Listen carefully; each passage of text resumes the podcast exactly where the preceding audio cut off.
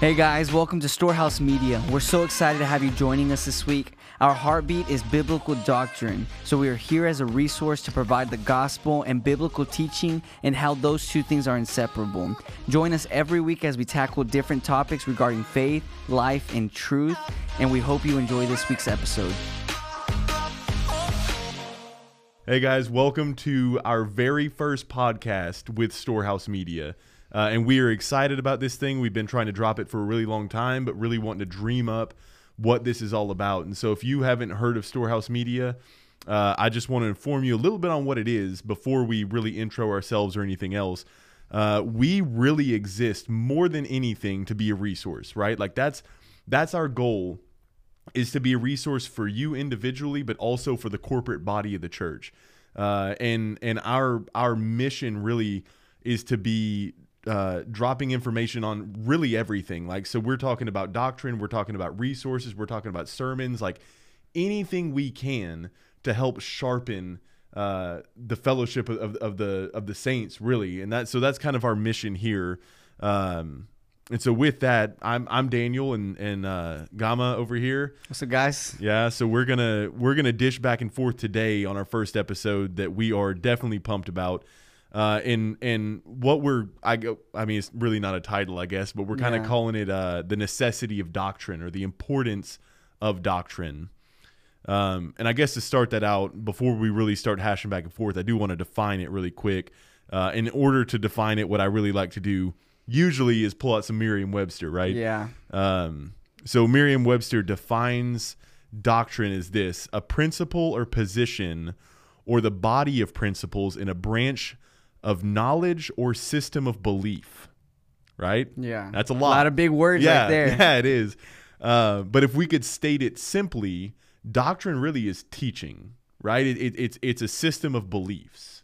Uh, and and when we're talking about Christianity, which is what we stand for, Yeah. uh, it, it's what we believe about God and it's what we believe about existence, the purpose of, of our very existence, the purpose of the world and the heavens and and the grasshoppers and everything, man, big and small. Yeah. Uh, and so essentially, it, it comes down into worldview, and in reality, doctrine will affect every area of your life. What you believe about God and what you believe about yourself and existence is going to affect every area of your life, right? Yeah, I think that doctrine is very important and a lot of times overlooked. Mm. Um, you know, a lot of um, believers are so caught up with the way they feel, the goosebumps they feel, Man, yeah. worship, and at all, there's nothing wrong with that. Right. But there is such an emphasis that is needed to be placed on doctrine in the church because that's the way we know like you- like you put it here what we believe about God we have to know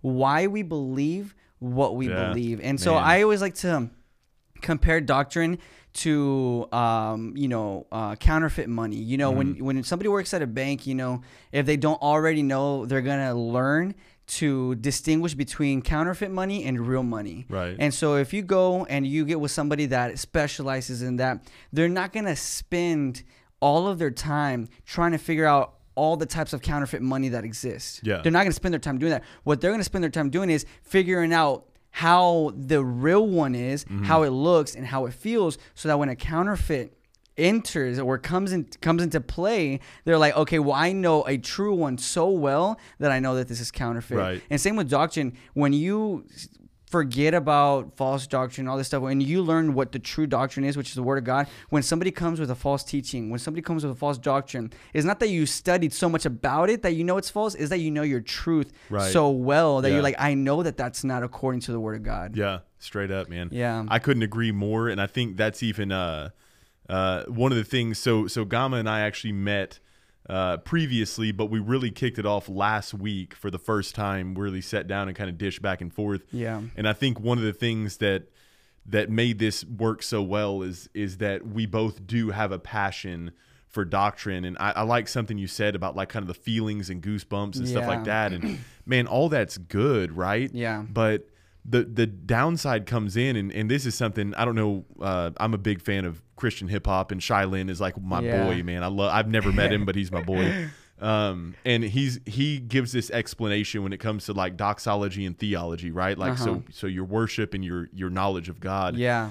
uh, and he's he you know he's like doxology without theology is idolatry, right? Wow. Because you don't you It's you don't even know who you're really worshiping, and and that's the the hard part when we when we function in worship or when we function in anything, or even like you know I work in youth ministry and and I deal with a lot of students that their biggest thing is but I feel and I felt and I prayed and I had this feeling of and I'm like well your feelings are fine right like but if your feelings aren't aligning with what scripture clearly teaches as truth Yeah. then your feelings don't matter Yeah, I agree. and so I mean they matter but they need to be put to death right yeah, like that's uh, yeah, and then like like you were saying, like when you have a lot of I'd say worship Mm-hmm. and not a lot of theology, it's very easy to step out of bounds in a worship. Sure. You begin to do do say and act and think do things right that are out of bounds of, of the word because worship can really get your your feelings going. Mm-hmm. You know, I know I, I'm a, I'm a worship leader, and so there are moments I'm like, man, like this is feeling great. I love worshiping God through music because music feels great. Yeah. But my theology helps me stay in line of what true worship is. Sure. And when you don't have that, you step out out of line, and you're like you're doing things that aren't a- according to the Word of God. Mm-hmm. You know, so it's important to have both. And then I know people that have a lot of theology, but just yeah a rock solid worship. Like no, yeah, worship is yeah. to move. You know, I think there's a good balance between There has to be. There's a good There has to balance. Yeah. Yeah, and I agree, man. That's and I think even to know proper theology and to experience proper theology, Yeah. right, will produce the realest and most heartfelt worship Yeah. that can exist because Yeah. you're getting the bigness and the greatness and the glory of God, which excites our our hearts and our souls. You know? yeah, and within worship there are restrictions, but there's also so much freedom with Mm-hmm. worship. And when you know both very well, you know the restrictions. Like, okay, you know, sh- while worshiping, shouldn't do this or say this. But with the, it, gives, it puts your focus on the freedom that we have as worshipers, Right. and it just helps you connect with God in such a, a beautiful way. Yeah, yeah, man, I agree.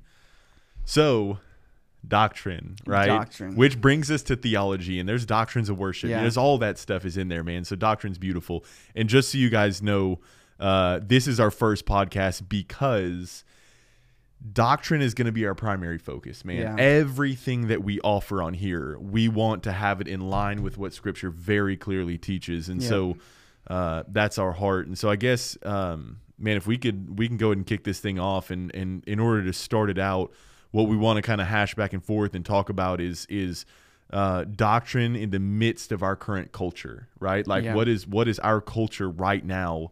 Think about doctrine and and and you know primarily, man, inside of the so-called church, people who are calling themselves Christians, uh, how they're feeling about doctrine. Yeah.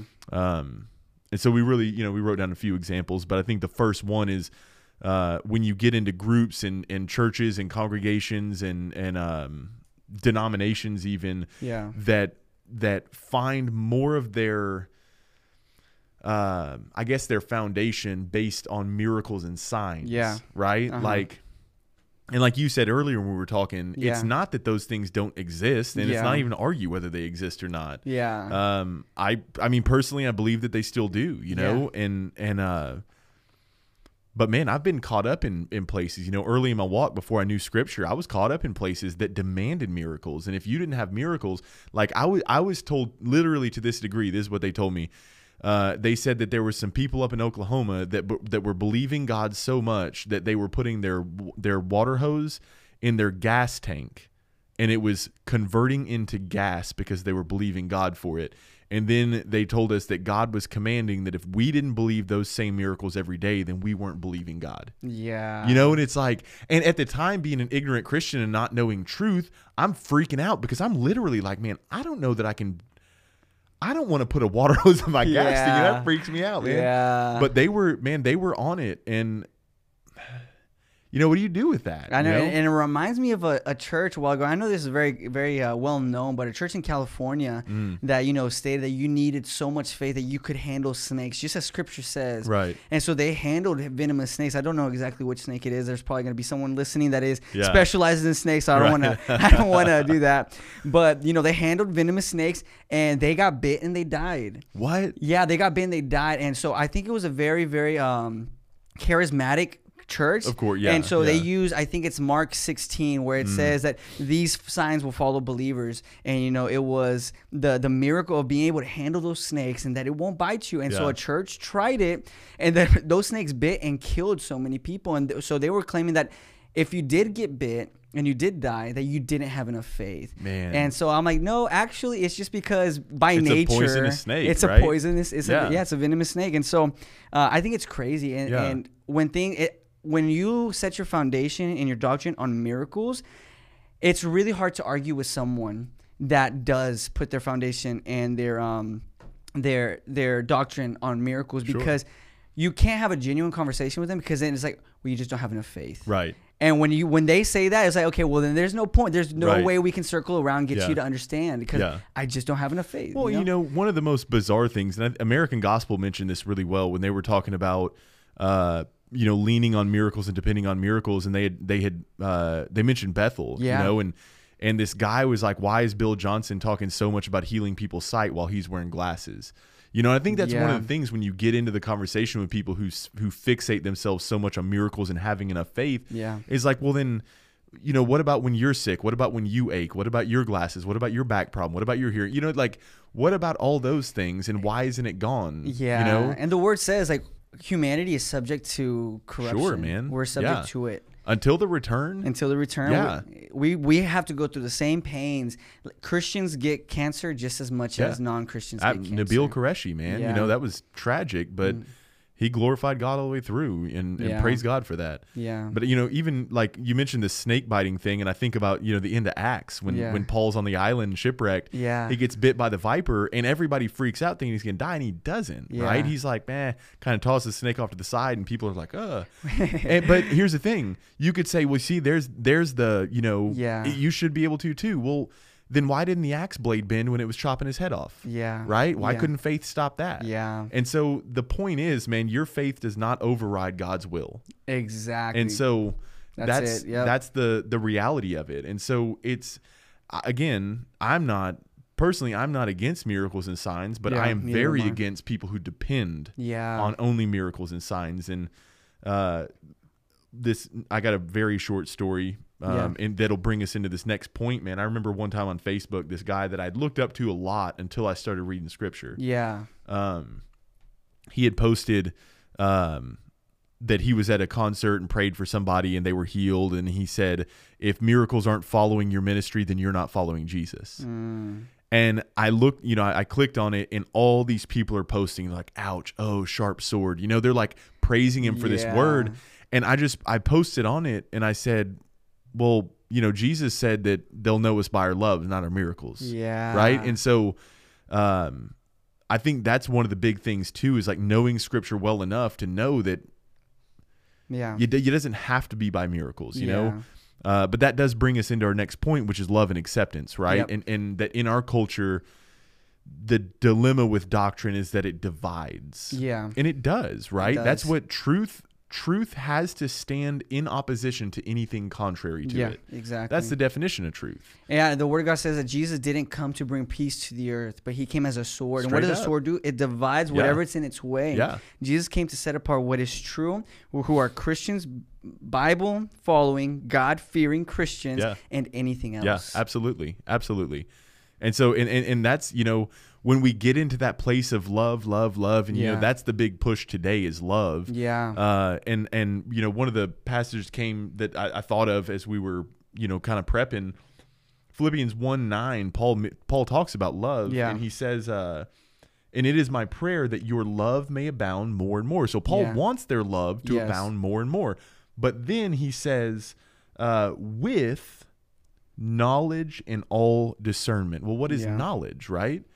Like not to, to grow in the knowledge of who God is, of, Yeah. of what He loves, what He hates, Yeah. all those various things. And so, yeah, man, love. Let love abound more and more and Yeah. more toward God and toward man. But you better be abounding in knowledge as well. Yeah. You know, and so um the the just love and accept culture doesn't really work. And I think that love and acceptance don't always need to go together, and people always associate it to be the same thing Right. love and acceptance. But love is even like loving someone, li- loving another believer, even if you disagree Mm-hmm. on something. You know, the Bible uh, is unclear in certain areas, and that's where personal conviction comes in. Are you still willing to love a believer who's still following doctrine but just disagrees with you in certain, certain Right. area? You know, the Word of God says it's so easy. It's so easy to love people that treat you good. Mm-hmm. It's so easy to do that. What would be the value and that? Would be so great about loving someone who treats you good? It's most notable when you love someone who treats you bad. You know what I mean? And what we try to do is with this whole topic of love, because Christianity is about love. Yeah. But if it gets in the way, if acceptance gets in the way, if people pleasing gets in the way, mm-hmm. then it's not true love. Right. It- it's a certain aspect of love. Like we need to be okay with not being on everybody's good side. Yeah. Jesus came for one purpose was to show love and the world hated him. Yeah. You know what I mean? And so I Most think loving person the ever most exists, loving man. person ever, and the world hated him. Yeah. And so I think we got to be okay with not being people pleasers. And Yeah. I think that's what love and acceptance sort of mentality, sort of you know foundation leads you to do is to want to please people. And Mm-hmm. pastors, teachers, any leaders that are too caught up on love and acceptance, then lack a lot of doctrine, a lot of teachings. Like they'll they won't teach about sin and the consequences of sin because Right. I love my congregation. I want them to accept. I want them to stay here. So I'm not gonna make say something that makes them feel uncomfortable. Mm-hmm. You know what I mean? They won't talk about condemnation. They won't talk about being slaves to sin or any of that. Right. And so, but true love is mentioning those things. I, I have right here Galatians 1.10. It says, Obviously, I'm not trying to win the approval of people, but of God. If pleasing people were my goal, I would not be Christ's servant. You know, and so if we get caught in a place, and I'm guilty of that. I a few years ago, I was found in a place where I just wanted to please people, Mm-hmm. and I had to learn the very hard way that that's not what Christianity is about. Yeah. And, and, you know, for you guys too, and for us, if you're trying to please people, it says right here, don't consider yourself Christ's servant. Yeah. Yeah. Well, and if, you know, if you really think about the concept of people pleasing, Yeah. you're avoiding offense in order to be accepted. And so if you really think about that, like that isn't love toward anyone except yourself. Yeah. Right? Oh. You're you want to avoid anything awkward for yourself Yeah. in order to to be accepted, but in Yeah. reality like like you know if we're if we're out here prepping and getting ready for this thing and my zipper's down the whole time and y'all see it and don't tell me and now I'm on camera you know what I'm saying and people are seeing me my Now zipper I'm just looking like a, yeah right I'm just looking like a fool because Yeah. y'all wanted to avoid an awkward situation right Yeah. and so like then who do you love do you love you or do you love me Mm, right That's a good example. yeah, and so, Yeah. um, you know, that's the thing. And, but but that's also where you have to know truth, right? It Yeah. is socially unacceptable to be on a on a live podcast with my zipper down. Yeah. and and we know that, right? Yeah. And so if we know biblical truth. And we see people living in error. Yes. you're not loving them by by letting them stay in sin. Yeah. right. Yep. Exactly. So yeah, love and acceptance, man. That's that's one of the things that we're seeing in our culture that's that's wanting to kick the boot to doctrine. And this next one, man, and this is like like I'm gonna be honest, this is the one that probably makes me kind of the most like oh like I get a little angry about it is uh deconstruction and progressivism, you Yeah. know? Um So explain that. uh so so essentially I guess if I could put it in the best definition as far as I understand it, feel free to add in Yeah. deconstructionism is this idea that modern people are looking at scripture and they're starting to go, well, you know what, man, this is a little extreme, and I don't think that needs to count. I don't, you know, that. I, I don't think that's really what they meant, Yeah. and and uh, what they're doing is two thousand years later, looking at a book and going, I think they've just misunderstood it for two thousand years, or that just doesn't really fit in with our culture Yeah. anymore, and so we need to we need to boot that and rebuild. So in, in a sense that Christianity is progressing, which Correct. is the next one. Progr- Yeah. Progressive Christianity, Yeah. progressivism. Yeah. And so like like you like you were saying, deconstruction is basically uh being skeptic about everything that Mm. is written in the Word of God, and to have the mentality that we have had it wrong for two thousand Right. years. And the worst part about it is in deconstructionism, this is where I get angry about it, right? Yeah. Is I'm going, do you really think that your logic and reasoning is so infallible, Yeah. right? That you get to be the pinnacle of what's true and what's not, Yeah. right? Like, I'm not going, no, I know what's true. I'm saying this book does. And, you know, part of the dilemma with it, I don't always agree with this book Yeah. but I submit to it. You know what I mean? There's areas in this thing that confront me so hardcore and I don't like it. Yeah. And yet I know that it's true. And so that's where repentance comes in. But yeah, man, the whole deconstruction movement and progressive movement, it, it's so aggravating to me because scripture is so clear Yeah. about what it says. And even in progressive movement, right? Like Yeah. in Hebrews, it says that Jesus Christ is the same yesterday, today, and forever. Yep. And so I don't understand how we're going to go, well, yeah, but it's the 21st century. you Yeah, know? and you know what's crazy is that you know we know God does not change, but people change. Mm-hmm. But God does not change according to people, nor does His word. We're two thousand years in, and so many things apply to our lives as Sure. if they were written just a couple years ago, Even- a couple months ago. You know, it's funny with that too. I talk to people all the time and I go, listen, I will, I bet money I can define every problem. I can explain every issue in your life by going to Genesis 3. Right? Genesis 3. Beginning of the Bible. Yeah. And I bet I can I can bring it back. Every single issue you're having and every struggle you're having, we can find it in Genesis chapter 3. Yeah. You know, and it, however many millennia ago, you know? Yeah, and the thing is, is if you're not grounded on on on the doc on right doctrine, right? Mm-hmm. Because I think it'd be a little too broad to say just doctrine, right? The correct doctrine, the word of God, right? Um, if you're not grounded, that you'll fall for anything, Yeah, right? yeah. Uh, I know that there is uh, New Age Christianity, which is, should not be Mm-hmm. Yeah. called New Christianity. Yeah. And I don't know, you may know his name, but this really well-known guy that always wears a like sort of like robe or scarf. Oh, is that uh Richard Rohr? Rohr? I'm not sure. I honestly, if you did say his name, I could not remember. Big with like Oprah Winfrey and all that? I don't know. I don't think so. This guy looks. Okay. I don't know. I don't know. But anyways, he takes scripture and just completely like misinterprets and teaches it to a huge Mm-hmm. crowd. And I, I, I always wonder like, how are you gonna like confuse or like. How are you gonna? What's the word I'm looking for? Like deceive. Distort- so distort, yeah. yeah. How are you gonna distort and deceive so many people? And the, the the answer to that is that so many people don't go to the Word of God. I'm gonna mention Yeah. an example. You know, one of his sermons. Uh, I was actually not on YouTube listening to his sermons. I was listening to a podcast who criticized his sermons. So Uh-huh. one of them, uh, this same this guy said that. Uh, whenever we know the story of Jesus rising up uh, Lazarus from the dead, and whenever he rose him up from the dead, he said, "Lazarus, come out."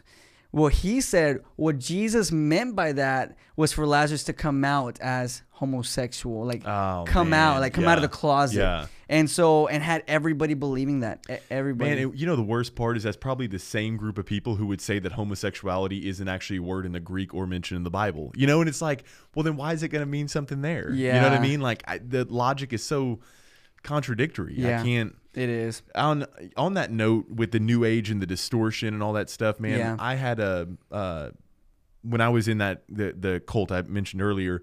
Um, and I'd shared this with you before. Yeah. You know, the the house leader had mentioned that he had a vision one time uh, of this diamond, this giant diamond, and a light came down on the top of it, and then these millions of facets of light came out of that diamond, and that God was telling him that every one verse in Scripture has that many different meanings, almost endless meanings, Oh right? That you could ultimately make it mean whatever you want. Wow. And I remember uh, after coming out of that and, and getting back in the scripture, and I remember coming across Second Corinthians 1 13, or I'm sorry, 1 uh, 12.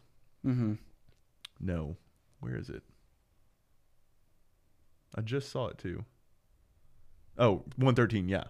Uh, for we are not writing to you anything other than what you read and understand, right? And I hope you understand it fully. Yeah. That's what he said. In other words, this isn't this isn't meant for a thousand different Yeah. meanings. This is meant for one meaning. It's what we write, it's what we say. And sure there's there's genres to the Bible. You Yeah. know, you got your apocalyptic literature, your Yeah. poetry and all those various things, but that doesn't mean that you can take Daniel chapter 12 and interpret it 46,000 different ways. Yeah. It means what it means. Yeah. Right? And there will be people that go and overly symbolize everything. And so Mm-hmm. a c- a, direct command from God, they'll be like, well, that's just symbolic. Right. You know what I mean? And so when they come out with that, it's like, okay, well, then you get to choose what's symbolic or not. Boom, like you get exactly, to choose that. Exactly. Yeah. And that's a conversation I've had with people several times where they go, Well, I don't believe the whole Bible.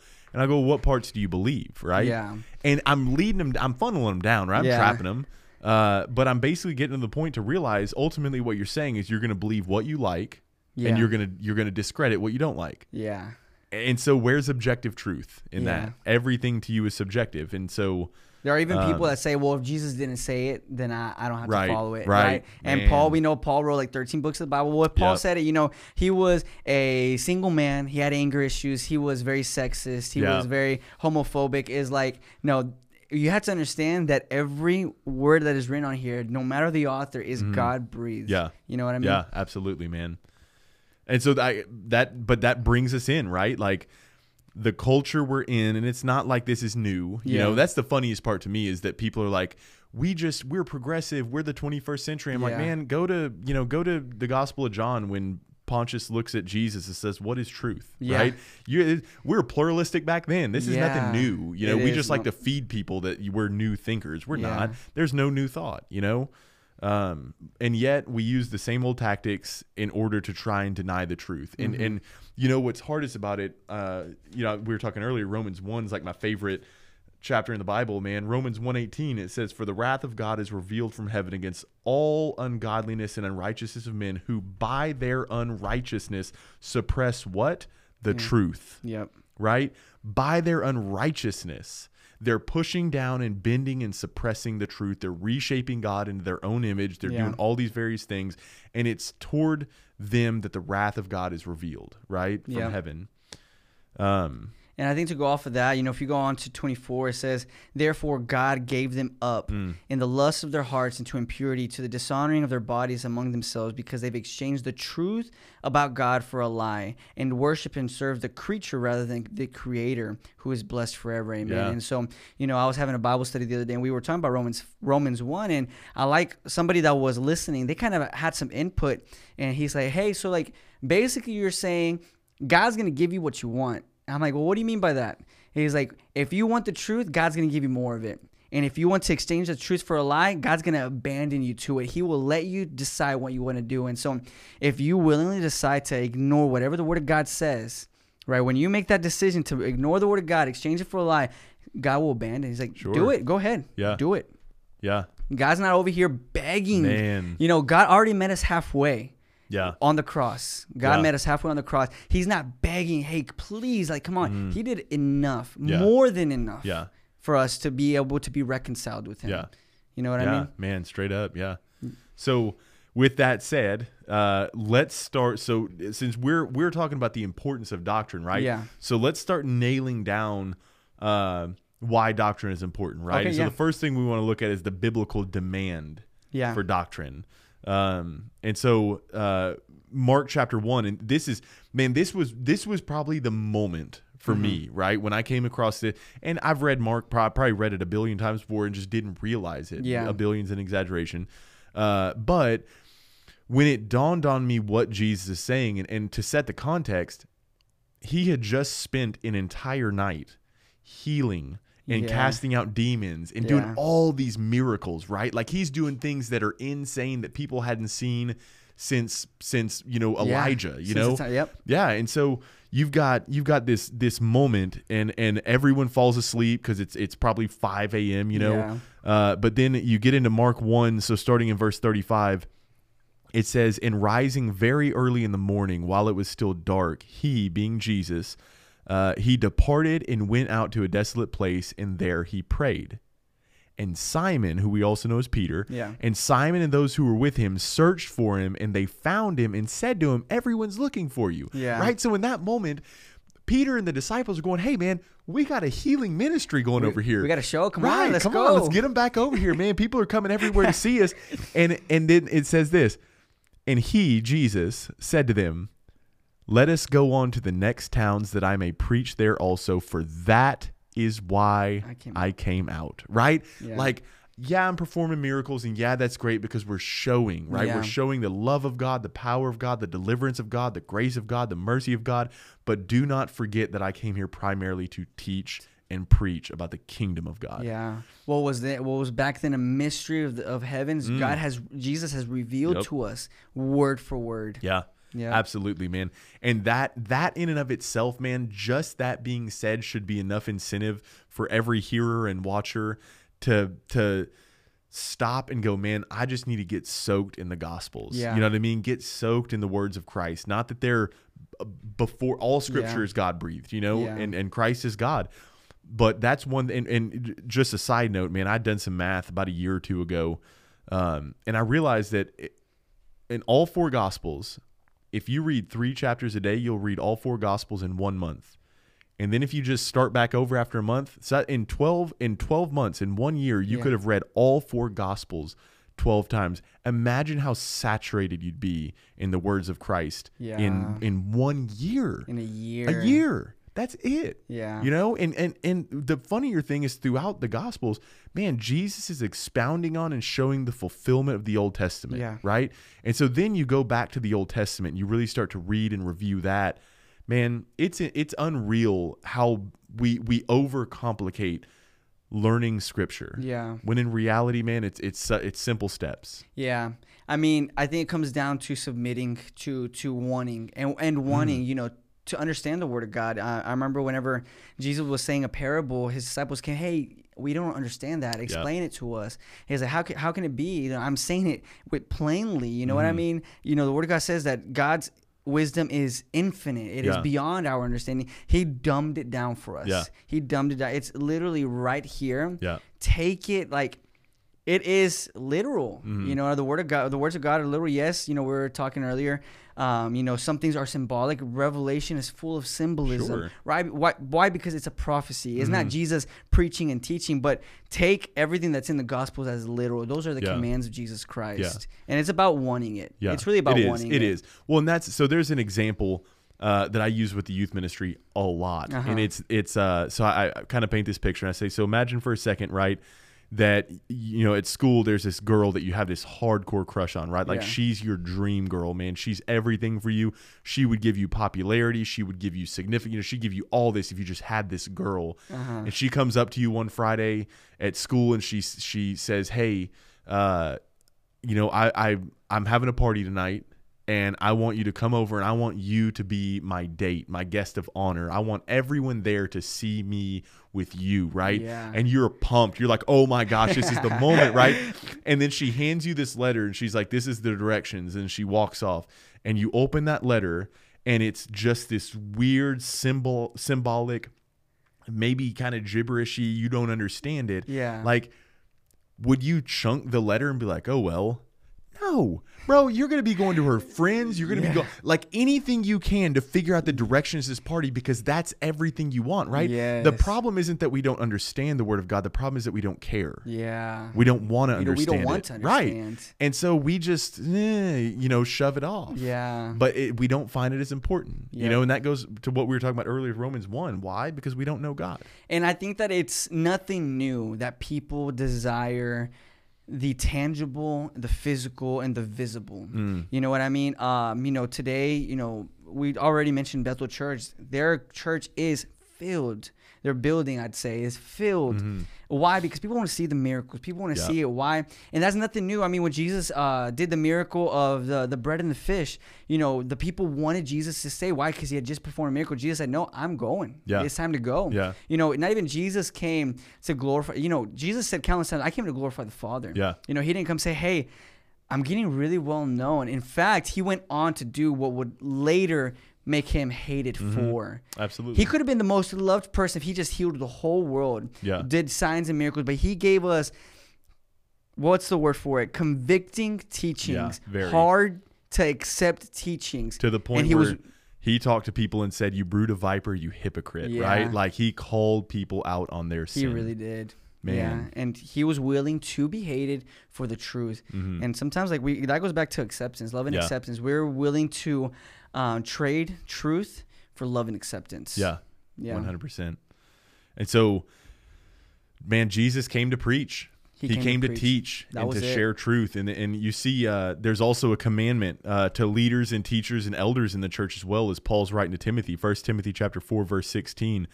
Uh, Paul tells Timothy, keep a close watch on yourself and on your teaching Yep. or your doctrine, as some uh, translations would put it. Right? Yeah. Paul, man, Paul urges him and warns him to watch closely your doctrine.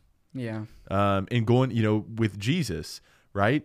Uh, speaking of, Yeah. you know, listen to what Jesus says. Matthew chapter seven, uh, verses fifteen and sixteen.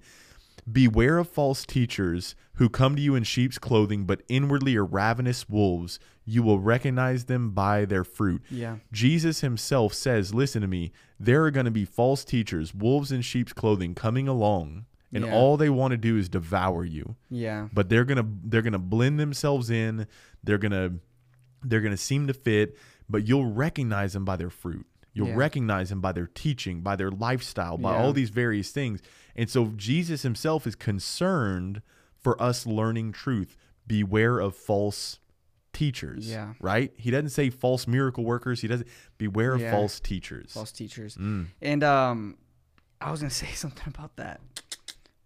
You can go on if I remember. Okay. Uh, yeah, go on. All right, I'll read uh, Romans 16, 17 also. Uh, Paul, as he's clo- closing up his letter to the Roman church, and just a reminder, Yeah. at this point, man, Paul had yet to visit Rome. Yeah. Right? And so in Romans, you've got 16 chapters of some of the most widespread systematic theology in one Yeah. book of the Bible. And Paul tells them at the end of the book, he says, I appeal to you, brothers, to watch out for those who cause divisions and create obstacles contrary to the doctrine that you have been taught. Avoid them Yeah. right and that's one of the biggest problems is people are like and i talk to people all the time they're like oh yeah but i just really love this about bethel and i love this and i'm like man but if they're teaching false doctrine Yeah. paul says avoid them abstain from them push Yeah. that stuff away don't get it in why because a little leaven leavens the whole lump Yeah. Right. Man And you know, there's such a responsibility above the commitment. There's a responsibility for those who are teachers, Mm. for those who are ministers, for those who are pastors. Um, you know, James, uh, I forget which chapter it is. It's either one or cha- either it's either chapter one or chapter four. But it says that not all should be teachers, for they will be judged more um, Uh, strictly. strictly, yeah. judged more strictly. And so, not everybody should be teachers. And it just there is a big consequence huge consequence to those who deliberately, willingly, and knowingly are deceiving. oh man you know what I mean? Yeah. I mean, the Word of God says that if you cause one of my little ones to stumble, it is better for you to tie a rope to your neck onto a, millstone millstone, and be throw cast into the yourself. sea. And be cast into the sea. Yeah. It says it's better for you to do that. That's the worst way you could Yeah. die or Man, suffer. no joke. It says it is better for you to do that than what God is gonna do to you yeah and there's just not that fear in a lot of people. There, Yeah. people willingly enjoy, and you know what? The root of all it is is money. yeah It's really It that's really what it is. money and fame and that's and that's even for me you know early in youth ministry when the crowd started growing big you know it was like well i must be doing something right Yeah, you know you think god's blessing your work but then you have to visit back to what did god tell isaiah you know i in the famous chapter 6 when Yeah. god calls you know who shall we send isaiah says here i am send me following that is basically what we would consider to be the biggest failure in ministry humanly possible Yeah. and yet he was doing the Lord's work as a prophet. Yeah. Jesus himself only had 120 in the end, Yeah. only 12 that were really like Yeah. hardcore inside. And so. You can't you can't base it on numbers. You know, you can't mm-hmm. base on the fact that people are clapping and applauding. I, I get it. I, Yeah. yeah, I've been there. I've been there where people are clapping and applauding, Me and then you go, how do you get them to clap and applaud next time? Yes, Right? Yeah. And it's man, it's a it's a slippery slope. It I feel really like is. I feel like any teacher, any leader, it's tempted at one point to look at the numbers, Sure. to look at the applause, and it comes down to, like you said, revisiting. I'd say even revisiting humility, saying, "Hey, well, this is all happening." Not because of me, but because of God. Yeah. You know, it, it's the humility saying, I'm only a vessel. A vessel cannot be of any use unless someone is using it. Yeah. Uh, God said, called Paul a chosen instrument. And I like to refer to myself as a chosen instrument. And the thing about it is, I always say this example. I always say this example. Let's say we had a guitar right here. And I asked you, Daniel, I said, will this guitar play anything if I don't play it? Like, if it's just sitting there, will it, will it make a sound? The answer is no. No. Because it's only an instrument. Right. And no one's using it. That's good, man. We are Yeah. only instruments. If God isn't the one using us, we're doing We're nothing. nothing. We're only the vine and God is the branch. Or did I mix that up? backwards. Mm-hmm. Yeah. Backwards, yeah. He's all the vine, yeah. we're the branch. Yeah. yeah, yeah. I mixed that. I knew I mixed that Yeah. up. We are absolutely nothing with Him. And yes, God will bless your ministry. God will bring people to come and listen. If you are truly devoted to God and His doctrine, and His Word, God wants to bring people Sure. to where that is. Sure, man. But you always got to revisit humility. Say, Yeah. hey, this is God, not me. Yeah. When I think about like one of my favorite preachers of all time was Charles Spurgeon. Mm-hmm. And Spurgeon, man, you know, back then they didn't have uh you know media outlets like we have now, but they Yeah. had to write laws in all the surrounding areas to England saying you can't impersonate Charles Spurgeon. He was so Mm. famous in the 19th century. Uh, but he was also, you know, he's considered the prince of preachers. Yeah. Man, that dude, if you listen to his stuff or read his stuff, he preached some hard truth, man. It was but but in that Yeah. time God raised him up as an instrument, Yeah. right? And God called a lot of people into repentance Yeah. through that guy. And so I agree, man. God will bring people around when you're preaching the truth because God wants people saved, Yeah. right? That's his will. That's his will. and so uh so that bringing us to our next point Yeah. uh, is the command not only to possess doctrine appropriately, good, true doctrine, but also to teach it and to teach it regularly. Uh, Joshua chapter 1, verse 8, this is where it's more for us personally, right? Yeah. That we should possess it. This book of the law shall not depart from your mouth, but you shall meditate on it day and night, so that you may do according to all that is written in it.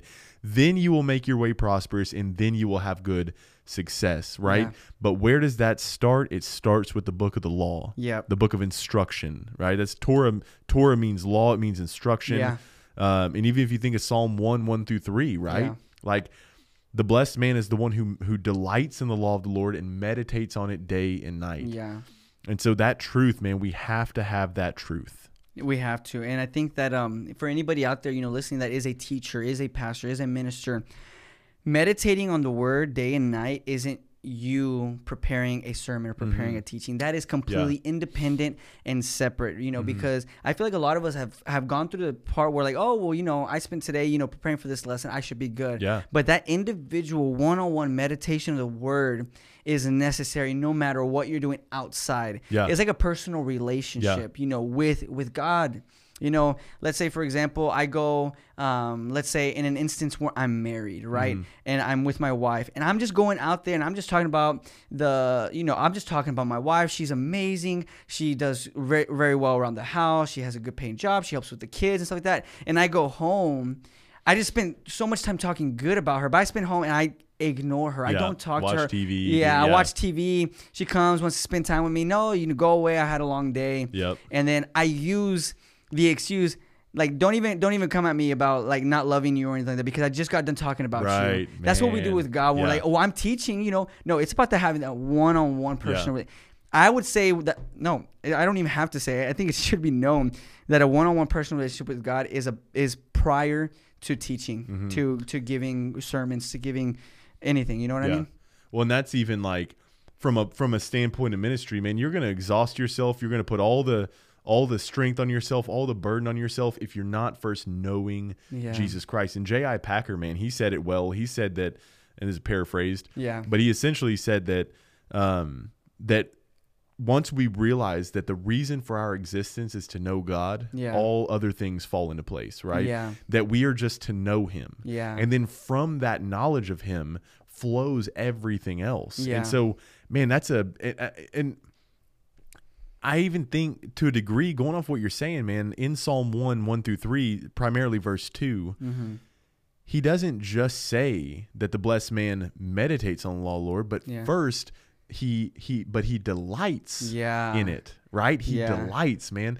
Do we delight in God's truth? Do we delight in God Himself? Yeah. Right? He is the Word. He is the Logos. And so, do we delight in Him? That's an important question to ask because if we don't delight in Him, then the fear is He's nothing more than words on a page to us. Yeah. He's just concepts and equations. Yeah. And so I agree more than anything, man, is that that personal relationship, that time spent, that time in prayer, that time on uh uh Paul Washer, he's a I love that guy, man. Fantastic, um fantastic preacher. Um I remember one time listening to him, he was teaching on prayer, and he was saying, he said, Man, so many of you guys, you burn out on on your prayer life because you think prayer is all about um, you know, saying the right thing or praying for these people or doing that. He said, he said, let me give you an example. And so, and you know, I'm not married, but Yeah. but he's married, and so he said a lot of evenings when I get home, I will. Uh, I'll lay in on the back porch. They have a screened in back porch. He Said we lay in the back porch in a hammock, Yeah. me and my wife, and we don't talk. He said hours. Yeah. She just lays there with her head on my chest, hearing my heartbeat.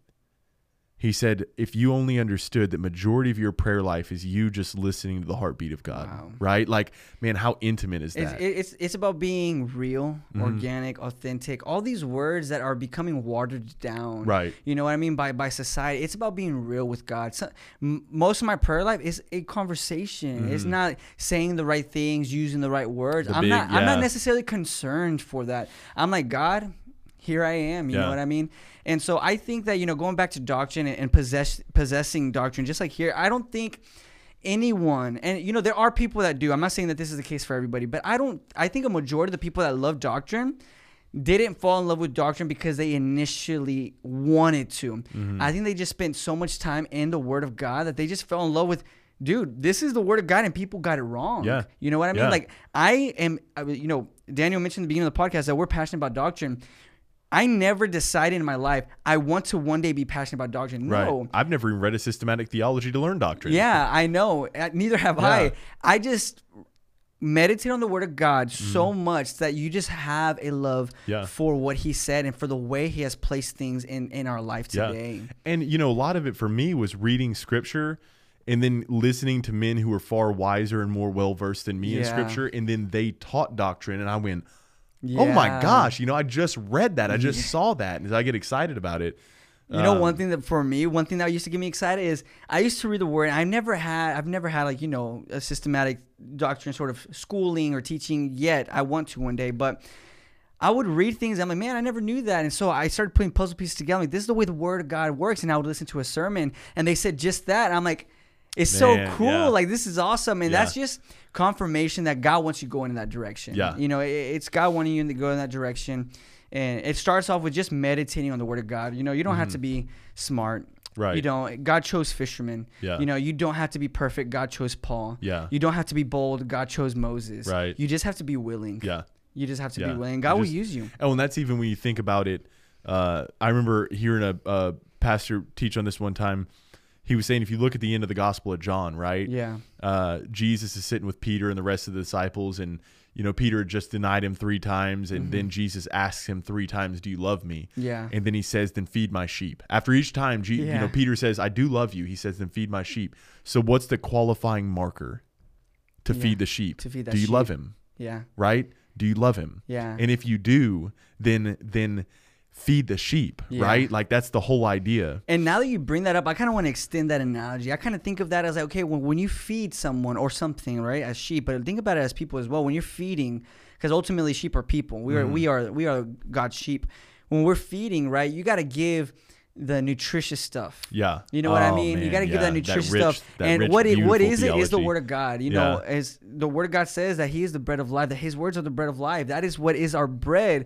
You don't just feed a toddler just candy. Yeah. It's good to give them candy here and there. And I I feel like candy is the miracles. Mm-hmm. I feel like candy is the love, the acceptance. I feel like that. But if you just feed that and feed that, feed, is that is that person going to grow up to be very healthy? right. You know, no. You got to give them that bread That rich stuff, that man, rich good stuff, and that is the word of God. Yeah. And it's okay here and there to get that candy, get that other stuff because Yeah. God works in those ways too. Man, I got a friend, uh, Alex Foley. He'll be he'll be listening to this. I know it. Uh-huh. Yeah. Uh, but dude, Weeds Israel met him. Uh, Israel's our camera guy and tech Shout guy. I don't know what I don't know what all Israel. he is. He just does a lot.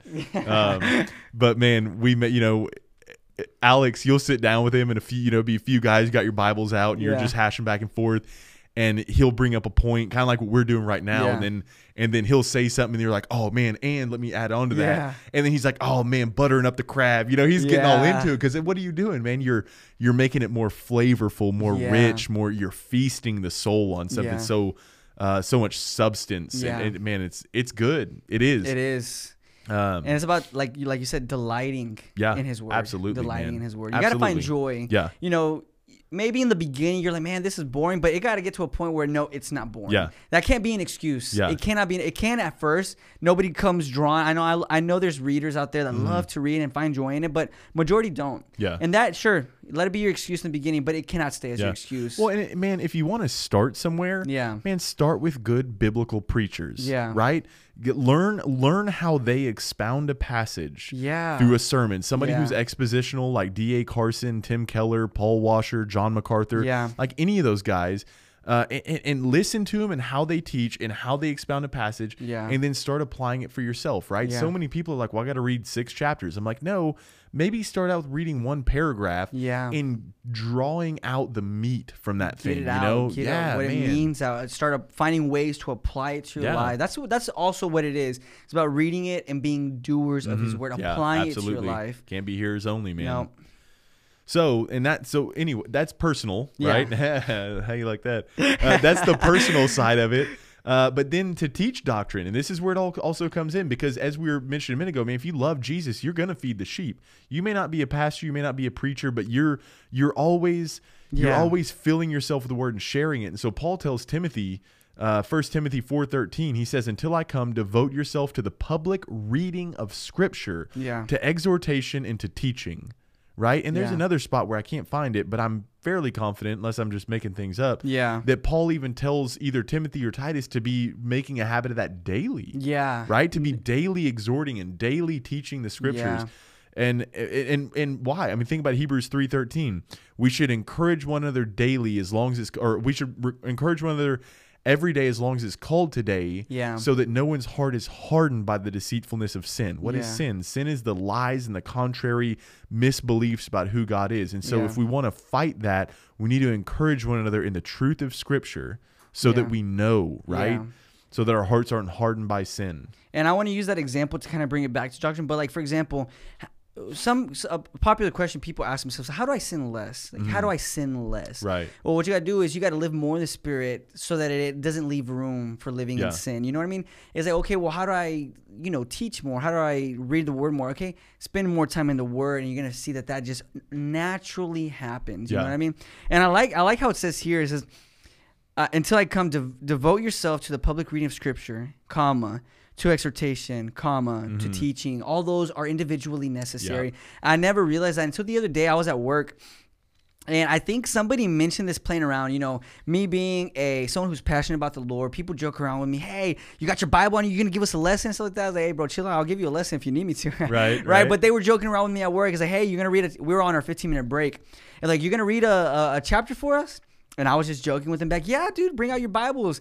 And they brought out their phones and they w- went into the Bible app. And I and I looked at them like, you guys being for real? Like, are y'all serious? And they're like, yeah, like let- let's just read a chapter. So we literally just read it. I didn't that's teach. nice, I didn't teach. Yeah. I didn't exhort. I, I just publicly read the scripture. Yeah. And it was so uh, beneficial and so fruitful to their lives, even Yeah. to my life. I didn't drain myself teaching them. I was able to accept the word of God as well. We read um, Colossians 1. Eh, such a beautiful Mm, man, chapter. That's It such is. an encouraging So chapter. much richness in that chapter. Yeah, and it's very encouraging. Yeah. I love how encouraging it is. Hey, be confident, keep Yeah. going. You know what I mean? And it really motivated a lot of my coworkers. Yeah. To, they, they loved it. They want to do it every Friday now. I mean, all I did was publicly read the scripture. Yeah. You know what I mean? man, that's powerful. Yeah, it was awesome. Good stuff. All right, well, that brings us to our next point, man. Yeah. And so this is our closing point, but Yeah. Mm-hmm. it's going to have quite a few points in that point. Um, and this is really kind of again where Storehouse Media sits, right? Is the usefulness of doctrine. It is not dead. Doctrine is doctrine is applicable. It is Yeah. life changing. It is all these things. So doctrine is so useful. And so uh, we see the first one and, and probably most obvious, and we've even referenced it several times, 2 Timothy 3, 16 and 17. All scripture is breathed out by God and profitable for what? Teaching, reproof, correction, and for training in righteousness. How do you not want to sin? How do you want to live a more righteous Yeah. life? By the scriptures, right? And and then he says that the man of God may be complete, equipped for every good Yep. work. What is it? What does it take for us to be uh, uh, taught to to have reproof in our life, to have correction in our life, to be trained in righteousness? What do we need in order to be complete and equipped for every good work? We need the scriptures. We need doctrine, right? And so you cannot, man. When you get, I hear about people who want to abandon this idea of doctrine. Yeah. Uh, to you know, and I remember, uh, I think it was Creflo Dollar a long time ago stated, you know, I, why do we need to hear about a, a man who died on a cross 2,000 years ago when we need to know how to pay our, our rent this month? And I'm like, Mm. are you kidding? Man, I could I could take away the stress of you having to pay rent this month by showing you something so much bigger and greater. You know what I mean? Yes. It, And it- that's the you mentioned it earlier. You know, people think that this is new stuff. yeah. in the time of when Jesus died on the cross, people were having to pay Oh, for all rent. day, yeah, They had yeah. the stress of having a job. Yeah. It's not like everybody was just wandering lost and Jesus came out of nowhere and all of a sudden we got jobs. Yeah. All of a sudden we have society. All no, that's always existed even Yeah. before Jesus. Yeah. Jesus came in the midst of that. In the midst and we are to continue in the midst of that. And even look at I mean look at what he says, right? Matthew chapter 6, man. This is like when when when you talk about the anxieties of life and all the various Oh, things. yes, Matthew man, 6. Jesus starts to teach us on it. And what does he tell us to do? If you I'm not going to read the whole thing cuz it's Yeah. a long passage, but if you start in verse 25, he starts by but one, Yeah. don't be anxious about your life. Don't worry about what you're going to eat, what you're going to drink, how you're going to clothe yourself. Look at the birds, man. There's Yeah. some doctrine for you. Look at creation. Yeah. And notice how God feeds the birds. They're not storing up for themselves. they don't work for it. Right. Look at the lilies that are Yeah. just sitting there in a field grow. They do literally nothing Yeah. to exist, right? They're Yeah. they're parasites almost in a weird way. You know, and, but God's not not only calls them to grow and to live, but he's dressing them beautifully. Yeah. And then he brings it in and so Jesus sums it up with with really a doctrine statement but Yeah. seek first the kingdom of god and his righteousness and all these things will be added to you right you need to know what to do and what do you need to do you need to seek the Yeah. kingdom of god and his righteousness well how do you do that it's it's shown and taught clearly through the word And what did we just use right now? Scripture the scripture. oh man And to remove you, anxiety When you have your eyes set on what the word says, like for example that, then the troubles of this world they Yeah. mean nothing. Yeah. You know what I mean? And another example is Romans 8, 18. It says, For I consider that the sufferings of this present time are not Not- worth yep. comparing with the glory that will be revealed to us Mm-hmm. later. When you have your eyes set on what really matters, and it depends on the person what matters to them. Sure. What they have are you nearsighted or are you farsighted? Because people of this world are worried about their present time. Mm-hmm. But then you'll meet people of this world that are are actually concerned how they're gonna live sixty years from now. Yeah. So they get a good job, they get a good education. Yep. And then there are those of us who are even concerned even past our life. Yep. The future glory that will be revealed to us. So then what's up in front of us, it doesn't matter. We're going 60 miles per hour, 80 miles per hour. I speed sometimes on the road. So I'll be going 90 miles per hour. Yeah. I'm going for Jesus. And the things that are in my way, it just does not matter to me because I have my eyes set on that. Yeah, You know what I mean? And absolutely. so when you have your eyes set on that and what helps you expand your vision even further and further off to eternity to what will- to what will be revealed to you later is all guided by scripture. Yeah. Scripture helps you be looking forward so much to what's good, then you won't be troubled by, Yeah. hey, I have to pay rent. I'm not gonna be able to go to church this Sunday because I gotta work, get more hours, Yeah. so that I can keep my house, so I can keep my car. Don't worry about it. Put God first. Seek the kingdom first, and everything else will be added. Yeah, you gotta live with that confidence and that hope. Absolutely. Um, regarding the word, Yeah. uh, the ever famous for those who are or uh, think there's a demon hiding around every corner. Man, the ever famous uh, armor of God in Ephesians six, right? Yeah. What's one of the things mentioned in Ephesians six seventeen is the sword of the spirit, Yeah. which is the word of God, and Yeah. and so in order to to stand firm against all the wiles and temptations of Satan and Yeah. sin and the deception and all of it, we have to have the word of God. It's the one defensive weapon that we have inside Yeah. the armor, right? Is that sword. Yeah. And so the word of God is essential, but it, it goes beyond that. Go to Hebrews 4:12, man. This one rattled my cage the first time I read it. For the word of God is living and active, sharper than any two-edged sword, piercing to the division of soul and spirit, of joints and marrow, and discerning the thoughts and the intentions of the heart. That end part right there. And discerning the thoughts and intentions of Yeah. the heart. So many people, this is where a lot of people fall short on Bible reading, right? Yeah. they're reading to to check it off their list to say Yeah. I did my reading today. Oh yeah. Look at what scripture is intended to do, right? The word of God that's living and active, it is intended to be discerning the thoughts and intentions of your heart. Yeah. If and that's where meditation comes in. If you're not taking that word and letting the light of it shine down Wow. into the deepest part of your Yep. being, right? And exposing your idolatry, exposing your adultery, exposing your sin, right? Yeah. And then leading you into life and truth Yeah. man, you want to feel alive when you're reading scripture. Let it discern the thoughts and intentions of your heart. Yeah, I agree. And it, checking off re- Bible reading is something that is so easy to do. Yeah, absolutely. So easy to do. When you know you have a commitment from the Lord to read the word, you're like, okay, I gotta do it. Mm-hmm. And it will be the most unfruitful experience you ever have when Yeah. you just do it just to check off. Yeah.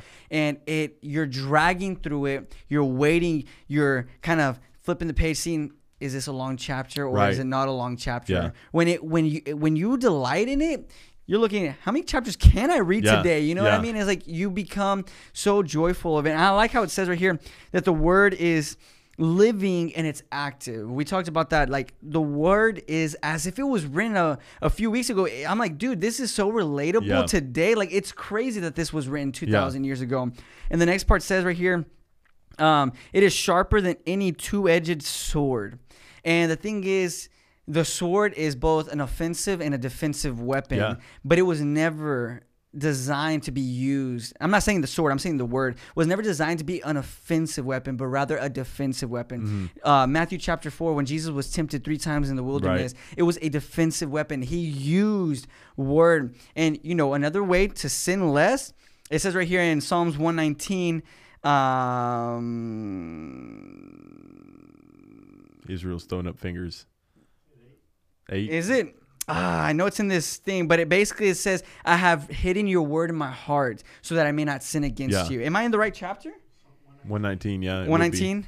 I know the verse. I, or Yeah. I know of it. I just don't know the exact verse. Yeah, reference. exactly. So that's basically what it says. Like I have hidden, and not hidden as if I'm trying to like get rid of it. No, I have Right, stored treasure- it up. The reason why I said hidden is because when we have something that's valuable or We something. Mm-hmm. that is a treasure, we hide it away to in a place where like I can always come back to this place Yeah. to get this thing that's so valuable to Yeah. me. We hide it in our heart. Our heart, our heart is a treasure chest. Yeah. What are we filling it with? Well, and you know, even with that, man, think about.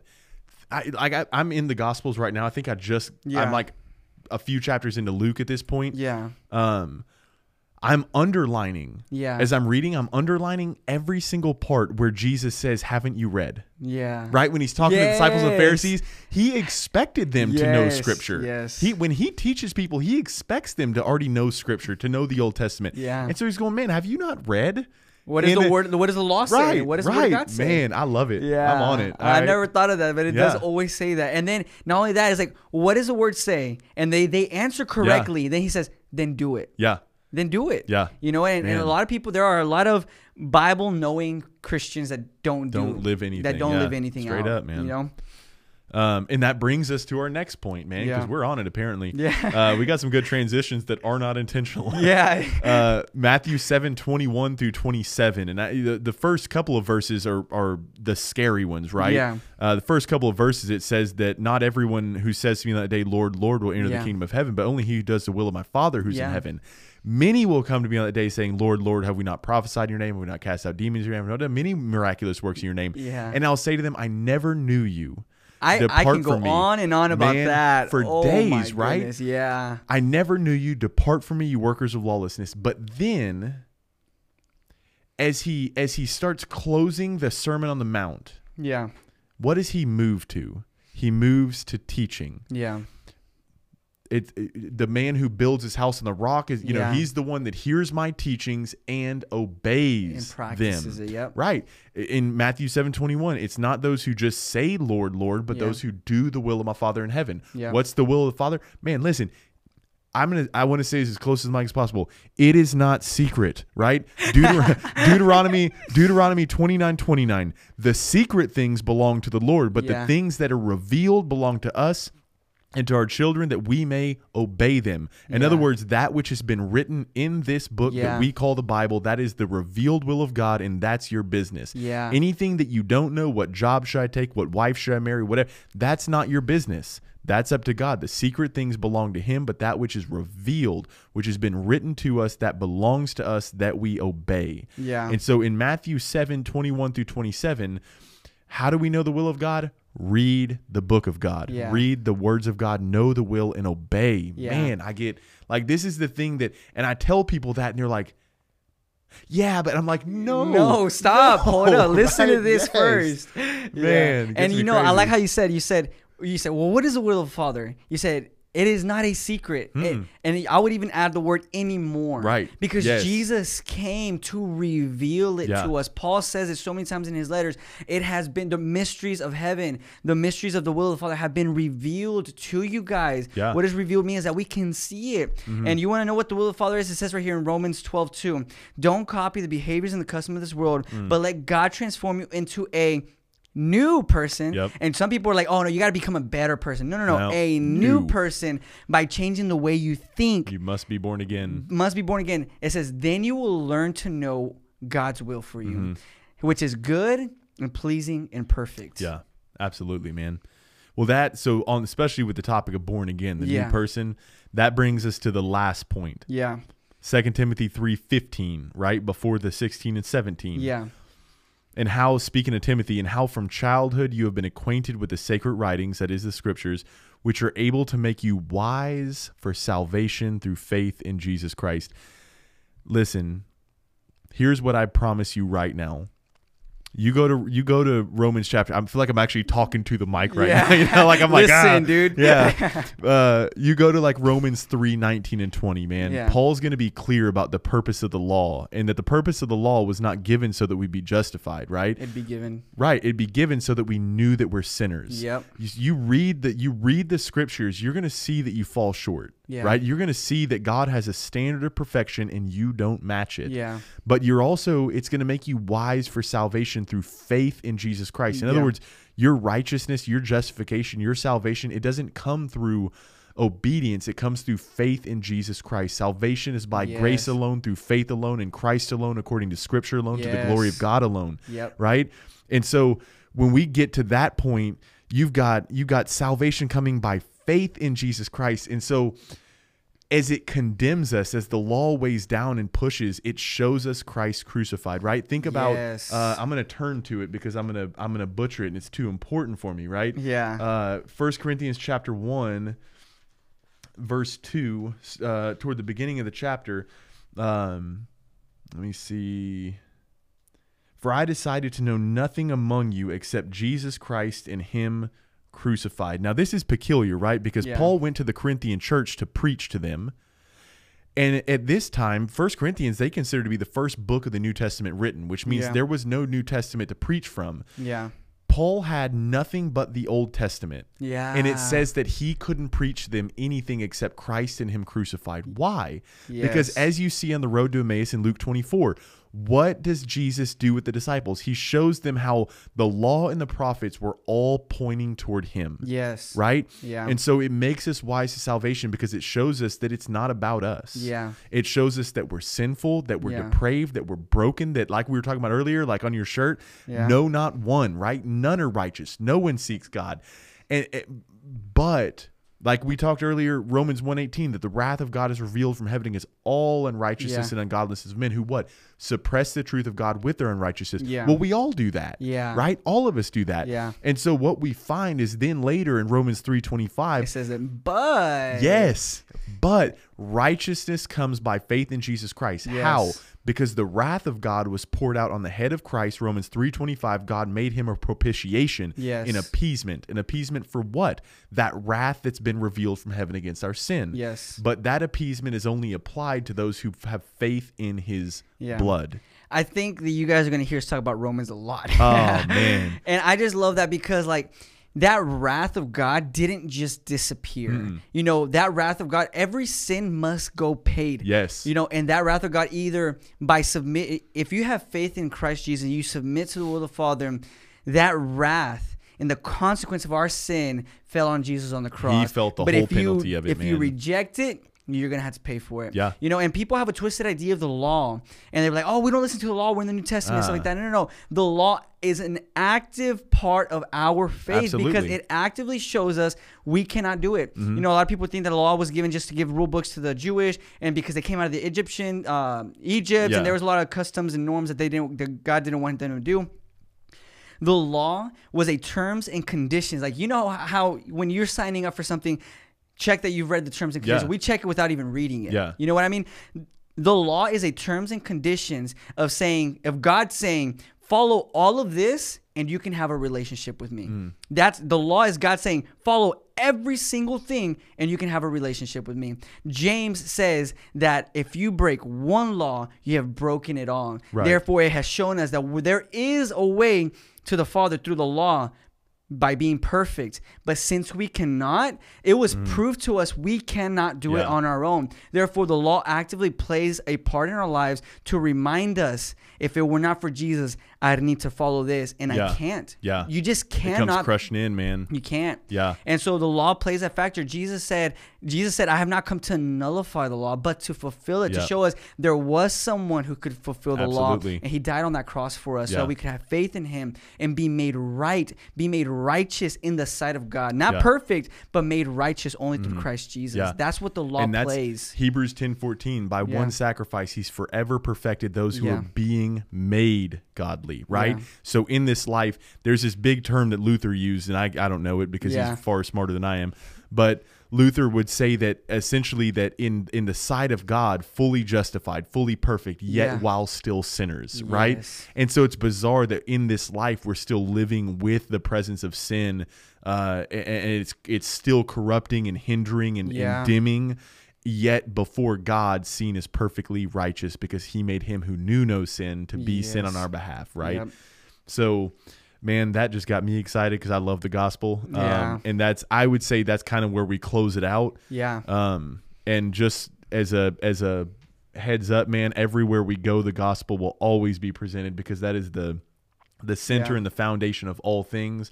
Um, and I just don't know how you can preach the word without preaching the gospel. And Yeah. so, um, I, I I'd say what is the gospel? You know, if we're talking about the genres, it's Matthew, Matthew through John, but the gospel starts in Genesis Mm. Yeah. and ends with Oh, Revelation. man, that is the gospel. We have That's to know. one thing we should definitely hit in some podcasts is Yeah. typologies, man. Looking at Yes. looking at the Old Testament gospel presented through signs and symbols and types, and Yes. I love that stuff, man. Gospel is presented through Adam. I mean, Yeah, absolutely. What what chapter of Romans is it that says that that through one man sin into Romans 5. Romans five Yep. through one man sin into the world, showing the power that one man could hold, and if Mm-hmm. Yep. it could bring death to the world, look at Jesus, who through one man God could bring salvation, bring life, yeah, bring life and to even even look at if you so if you go to that when we're going way off topic, but I'm down. Uh, if you go if you think about it, um, in that same so it's, it starts at Romans five, starting in verse twelve. Yeah. he'll go through that and then he'll explain about Adam.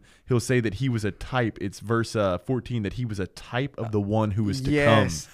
Right. Adam was a type. It Yep. was gospel from the beginning. Mhm. Gospel from always, the beginning. always. God's intention was never Adam. It was never you. It was always Jesus Christ. and it grow uh getting into the word before getting into the word i had a sort of idea i never said it but it was kind of just a, an assumption that i had that god changed his mind that god said oh the law's not working out let me send jesus Mm-hmm. Right. instead no but from the very beginning i mean Yep. uh genesis what was it 315 Oh yeah, the promise of the Redeemer. the yeah. promise of the redeemer Yeah. from the very beginning of creation the gospel was the intention It's what they call the proto-evangelium. Yeah. which is the the first gospel, which was uh, Yeah. Genesis three fifteen. Man, that he would come and crush the head of the serpent, and that's what you see. First John, uh, First John three eight. The Son of God appeared what to destroy the works of the devil. How he crushed the head of the serpent on the cross. yeah And so. I we can't. I mean, you know, it's funny is uh, you and I haven't actually talked about this yet. Yeah, like when we talked last week, we didn't Yeah. talk about this. Yeah. But we're we're eye to eye on it, right? Yeah. You can't preach scripture without preaching Christ crucified. Yeah.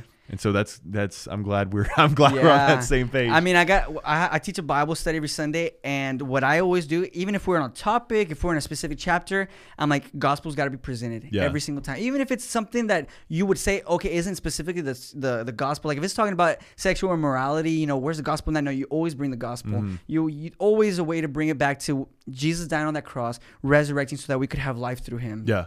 Straight That's up, what man. it should always, and that's what we're gonna do with these podcasts. Yeah. Always bring it back to the podcast. always. I mean, podcast to the to the gospel. And then you bring it back to the podcast because Yeah. the gospel's in it, Yes, right? Like that's what it's all about. Uh, Oh, man. Yeah, man. So I'm I'm I feel good. Uh, Yeah. If you feel good, we can close it here, and then we'll pick up next week, man. Yeah, We'll- I say we yeah. close with prayer if you Yeah, want. if- if you- absolutely. yeah, yeah. yeah, I'll pray. Let's pray. Go for it, man.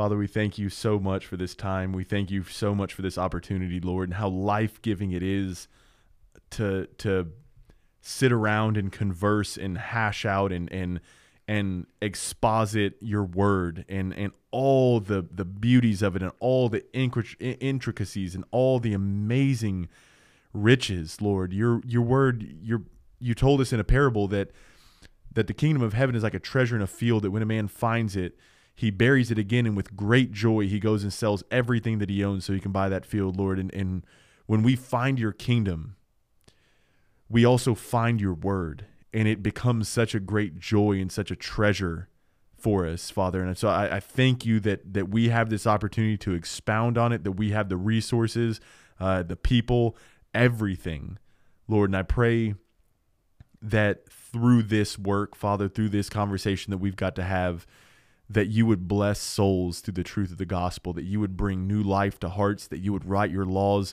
on their hearts and minds, Father. I pray Lord, I pray that Jesus Christ would be glorified. Amen. Through the regeneration of of sinners, right? Through the salvation of sinners. I pray that you would do that.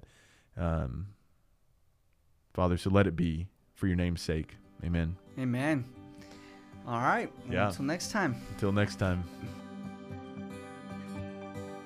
Thank you so much for listening. We hope this podcast has served as a blessing to you. If you want to contact us or want more information, visit our website at storehousemedia.org or follow us on all social media platforms at Storehouse Media. Until next time, grace and peace.